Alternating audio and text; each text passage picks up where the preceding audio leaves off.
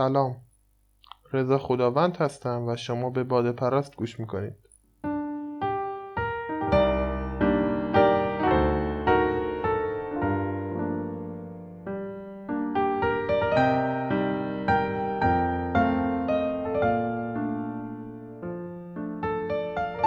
گفته بودم که می‌خوام برای این قسمت یک غزل پند اندرزگونه بخونم. ولی خب نظرم عوض شد. فکر کردم که شاید بد نباشه اگه یک غزل با محتوای عرفانی بخونیم. تا یک کمی هم با حال و هوای عرفانی حافظ آشنا بشیم. بیاد یه راست بریم سراغش. غزل شماره 143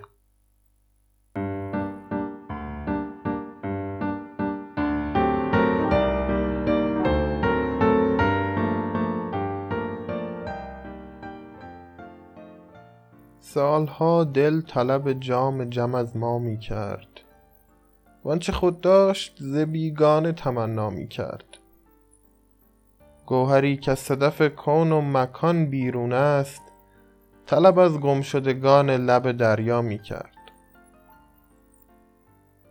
مشکل خیش بر پیر مغان بردم دوش. کو به تایید نظر حل معما می کرد دیدمش خرم و خندان قدح باده به دست و در آن آینه صد گونه تماشا می کرد. گفتم این جام جهانبین به تو کی داد حکیم؟ گفت آن روز که این گنبد مینا می کرد. بیدلی در همه احوال خدا با او بود. او نمی دیدش و از دور خدا را می کرد. این همه شعبده خیش که می کرد اینجا سامری پیش عصا و ید بیضا می کرد. گفتن یار که از او گشت سر دار بلند جرمش این بود که اسرار هویدا می کرد. فیض روح القدس ار باز مدد فرماید دیگران هم بکنند آنچه مسیحا می کرد. گفتمش سلسله زلف بتان از پی چیست؟ گفت حافظ گله ای از دل شیدا می کرد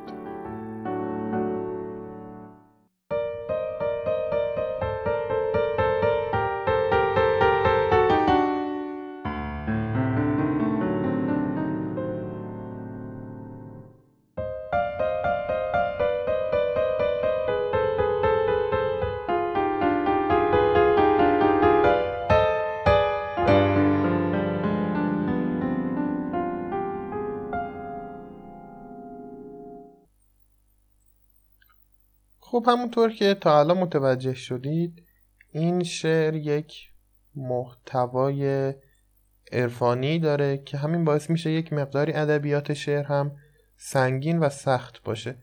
ولی به محض اینکه یک کوچولو داستان پشت این شعر رو بدونیم فهمش آسون میشه و اتفاقا کامل واقعا لذت بخشه. اینطوری بهتون بگم. بریم سراغ بیت اول. میگه سالها دل طلب دل طلب جام جم از ما می‌کرد. وانچه خود داشت زبیگان تمنا می‌کرد.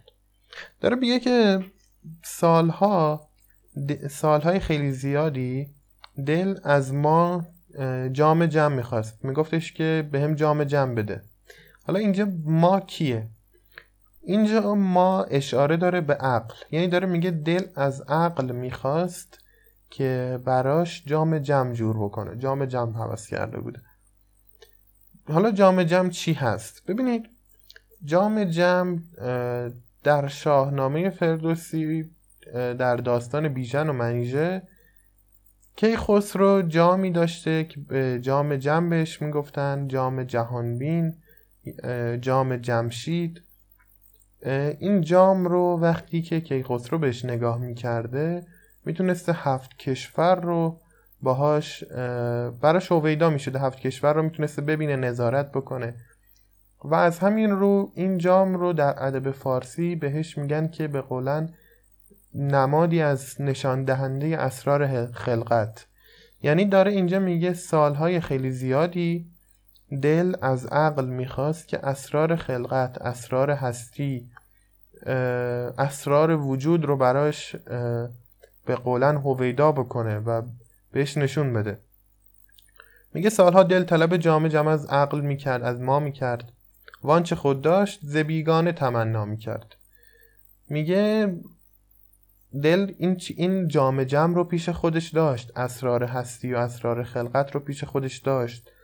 راه, راه و روش درست زندگی کردن رو پیش خودش داشت. ولی نمی‌دونست انگار خبری ازش نداشت و از بیگانه از فردی که ناشنا بود به این مسائل درخواست می‌کرد که براش این اسرار رو جور بکنه. در صورتی که میگه که این پیش خوب خود دل بود. میگه, میگه گوهری که صدف کون و مکان بیرون است. گوهری که صدف کون و مکان بیرون است اشاره به جام جم داره اشاره به اسرار خلقت و هستی داره.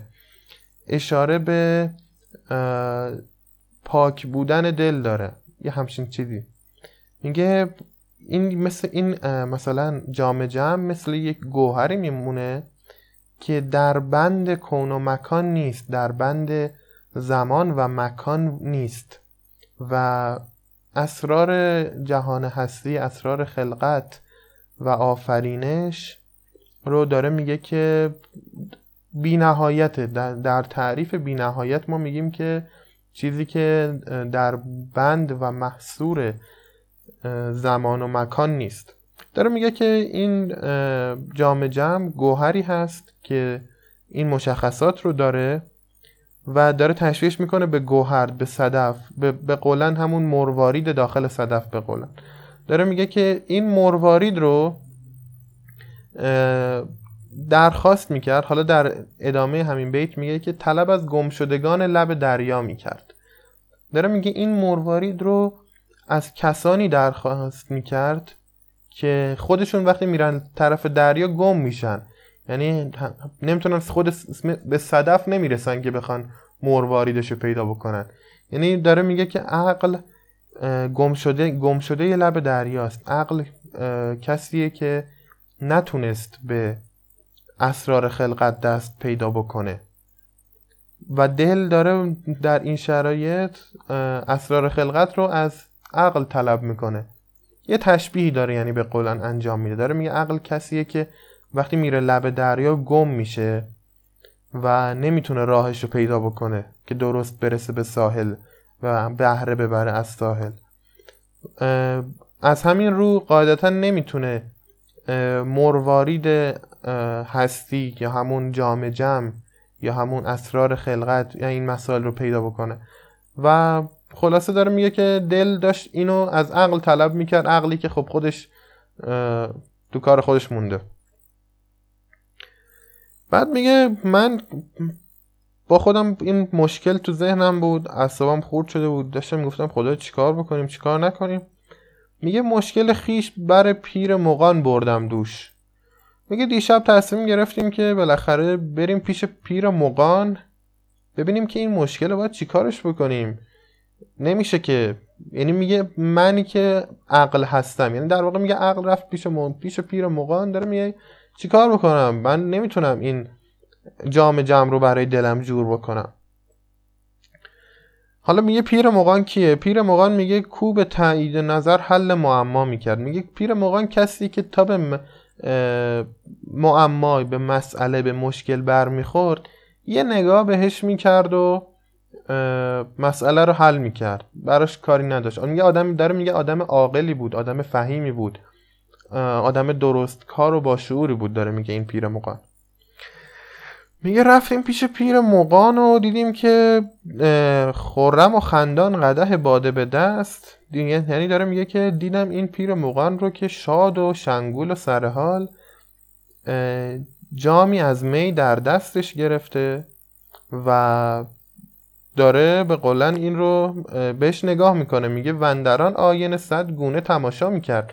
میگه این جام زلال شراب رو که در دستش گرفته به مانند آینه ای شده بود و این پیرمقان داشت داخلش تماشا می‌کرد. داشت داخلش به قولن مثل جام جم نگاه می‌کرد و فکر می‌کرد. میگم داره اینجا اینطور بهتون بگم. داره میگه که آقا این جام شرابی که پیر مقان در دست داشت جام جم بود. همون چیزی بود که دل براش طلب می‌کرد. بعد و پیر مغان هم داشته داخل این جام جم یا همون جام شرابش که توش می‌تونسته اسرار هستی و خلقت رو ببینه داشته داخلش نگاه می‌کرده. خورم و خندان بوده شاد بوده و داشته داخلش نگاه می‌کرده. میگه گفتم این جام جهانبین به تو کی داد حکیم؟ میگه گفتم به پیر مقان که خداوند حالا این جام جهانبین این جام جم رو که شبیه به جام شراب هست رو کی به تو داد؟ کی وقت کرد این رو به تو بده؟ چرا به بقیه‌مون نداد؟ داره اینطوری میگه. میگه پیر مقان بهم گفتش که آن رو گفت آن روز که این گنبد مینا می‌کرد. گنبد مینا می‌کرد. اول ببینیم گنبد مینا یعنی چی؟ گنبد مینا یعنی آسمون. داره میگه گنبد که آسمون مینا به معنی رنگ فیروز است. میگه اون روزی که داشت این آسمون فیروزه ای رو برپا می‌کرد که اشاره داره به روزی که داشت جهان هستی رو پایه گذاری می‌کرد. میگه روزی که خدا داشت جهان هستی رو پایه گذاری می‌کرد روزی که خدا داشت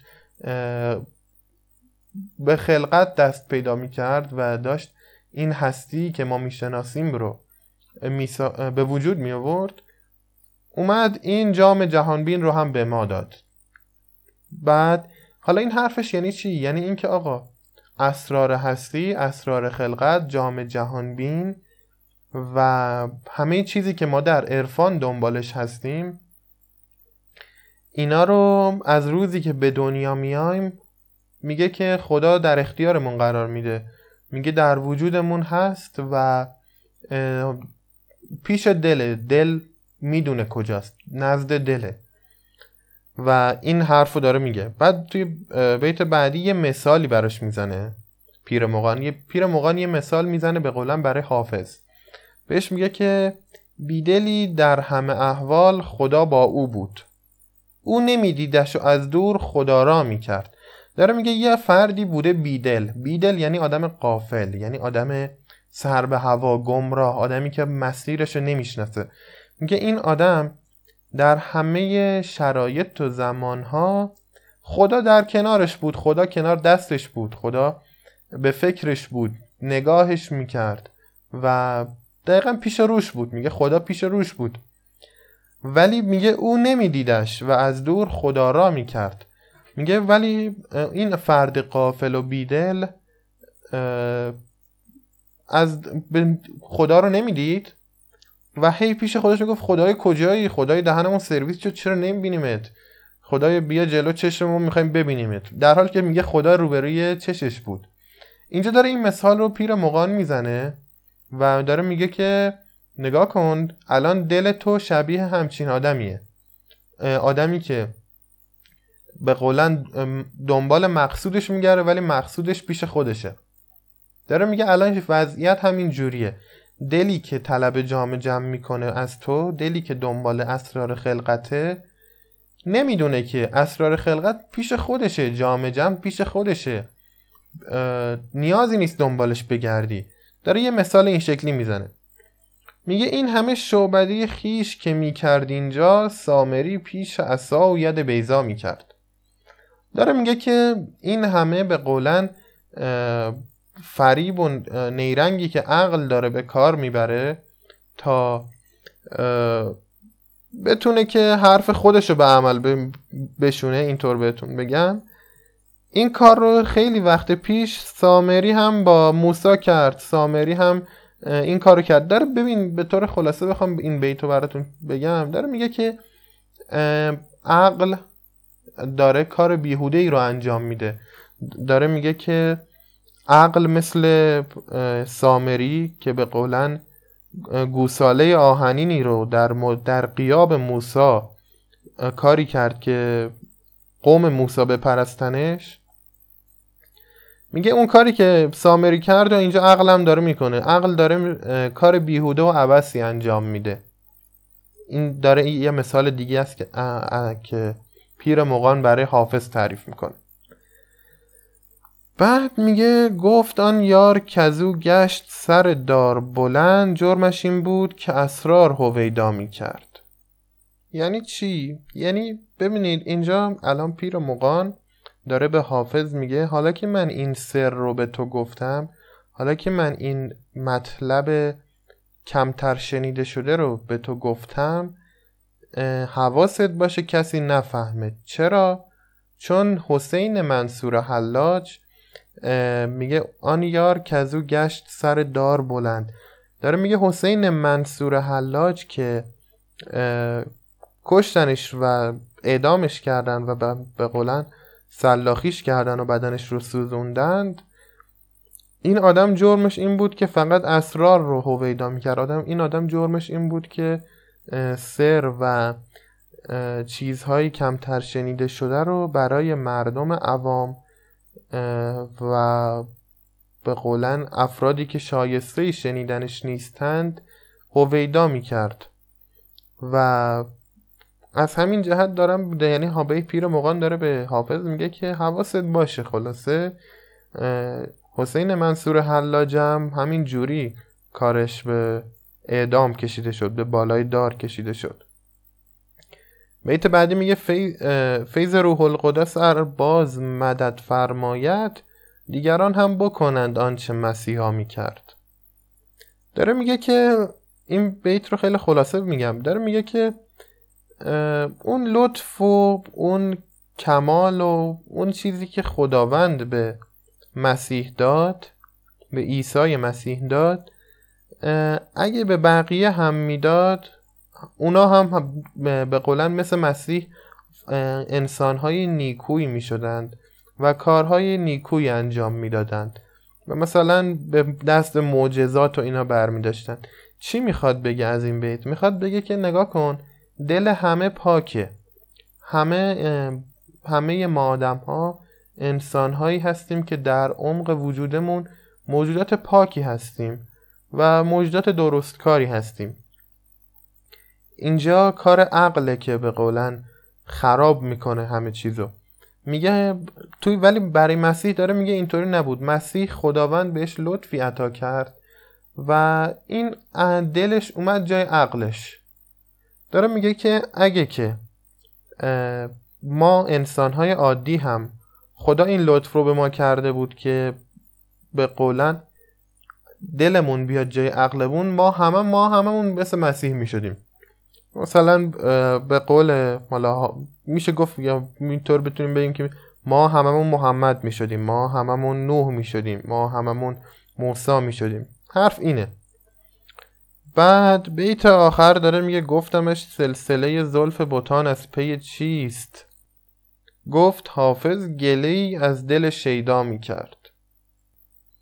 توی این بیت حافظ داره میگه که حالا که به جواب سوالم رسیدم و تونستم بفهمم که جام جم رو از کجا می‌تونم برای دل پیدا بکنم گفتم حالا که تا اینجا هستم یه سوال دیگه هم از به قولم پیر مقام بپرسم. و ازش پرسیدم که این کششی که این زیبارویان و به قولن بخوام ساده بگم داره میگه این کششی که بین زن و مرد وجود داره قضیهش چیه؟ چرا اینجوریه؟ خسته شدیم. چرا چرا به معشوق نمی‌رسیم؟ حرفش اینه. داره میگه مصر اول حرفش نه چرا من به یار نمی‌رسم؟ و چرا اصلا باید پی... چرا من باید پی یار رو بگیرم؟ چرا باید این کشش وجود داشته باشه؟ بعد میگه گفت حافظ گله ای از دل شیدا می‌کرد. میگه پیر مغان بهم جواب دادش که ببین تو از دست معشوق و از دست خدا و از دست هیچ چیز دیگه ای گلمند نیستی چیزی که تو داری ازش گله می‌کنی دل خودته دل شیدای خودته منظور چیه؟ داره میگه که نگاه کن منظور حافظ از اووردن این بیت چیه؟ داره میگه ببین دل به سمت جمال پیش میره و ما در مفهوم عرفان میگیم که جمال به کمال خاتمه پیدا می‌کنه. یعنی داره میگه که این, جم... این دلی که به تو ارزانی داشته شده تو رو به سمت جمال پیش می‌بره و این جمال تو رو به کمال میرسونه. یه سلسله ای رو در, در پیش می‌گیره. واسه همینم هست که تو مصر اول این بیت داره میگه سلسله زلف بوتان و آره داره این حرفی که این بیت داره به ما می‌زنه اینه. داره میگه که از دل گله نکنید به قولن حالا اینطور هم بخوایم نخوایم بگیم داره میگه که تو دل دنبالش بگردید. راحت ترش رو بگم. داره میگه که دل جاییه که به جوابش میرید به جوابتون می‌رسید. آره خب اینم شرح و معنی غزل 143 بود. یه مقداری چون که میگم این غزل مفهومش رو پیچونده بود حافظ. یعنی خیلی رک و روون نیمده بود داستان رو برامون بازگو بکنه. یه مقداری فهم اولیش سخته. ولی همون بیت اول دومو که مثلا بهت متوجه بشی بقیهش رو دستت میاد. امیدوارم که خوشتون اومده باشه. امیدوارم که ازش از این قسمت راضی بوده باشید. ولی اگه که خیلی حال نکردید با این قسمت پیشنهاد می‌کنم قسمت های بعدی یا حتی دوتا قسمت قبلی رو هم گوش بدید و ناامید نشید از ما. بهمون چند یه کم مهلت دیگه بدید که بتونیم که این به اصطلاح پادکست رو پیش ببریم و بدونم که سلیقتون به چه سمته سعی می‌کنم از همون سلیقه شما شعر انتخاب بکنیم. و آره یه چیزی هم بگم قبل از تمام شدن تمام کردن به قولن این قسمت. ببینید من حقیقتش متن برای پادکست ها آماده نمی کنم و فل بداهه هر چی که از این شعر می‌دونم و قبلا خوندم رو حالا شاید مثلا قبلش مثلا برم یه دور از کتاب نگاه بکنم. ولی نمی نویسم متن برای این پادکست ها نمی نویسم فل بداهه میگم. هر چیزی که هست. واسه همین این توپق زدن ها و این یه مقداری حالا فکر می‌کنم وسط صحبت ها این چیزایی که وسطش پیش میاد به این خاطره که از پیش آماده نشده متنش. تصمیم داشتم متن آماده کنم ولی چند تا دلیل داشت که خب این کارو نکردم. دلیل اولش این بود که وقت نمی‌کردم. یعنی خب من خیلی مشغول خیلی کارهای دیگه هم هستم غیر از درست کردن این پادکست و فرصت نمی‌کنم حقیقتش که بتونم متن آماده بکنم. دلیل دوم اینه که دوست داشتم اطلاعات خودم رو بسنجم و اون چیز خام و خالصی که از یک شعر برای یه خواننده عادی وجود داره رو اینجا بیان بکنم. نه اینکه بشینم مطالعه شدید ریز و سخت انجام بدم تا یه محتوای به قولن خیلی تخصصی و نمی‌دونم خیلی ای مثلا بخوام در اختیارتون بذارم. دوست داشتم خودم باشم. همون چیز همون جوری که شعر رو خودم می‌خونم برای شما بخونم. به همین خاطر دارم میگم اینجا پاد... این تو این پادکست متن نداریم و این توپق زدن ها به این خاطره. امیدوارم که من رو ببخشید از این بابت. ولی اگه که بازم احساس می‌کنید که این سبک این مس این تپق زدن داره اذیتتون می‌کنه و باعث میشه که دوست نداشته باشید ادامه این پادکست رو گوش بدید بهم اطلاع بدید توی نظرات Castbox. و اگه که خیلی مخالف بودن خب من سعی می‌کنم اصلاح بکنم این مشکل رو. آره دیگه تا قسمت بعدی فکر می‌کنم که چیزی نمونده که بخوام بهتون بگم. واسه همین فعلا باتون خدافزی می‌کنم. ایامتون به کام و دلتون خوش. خدافز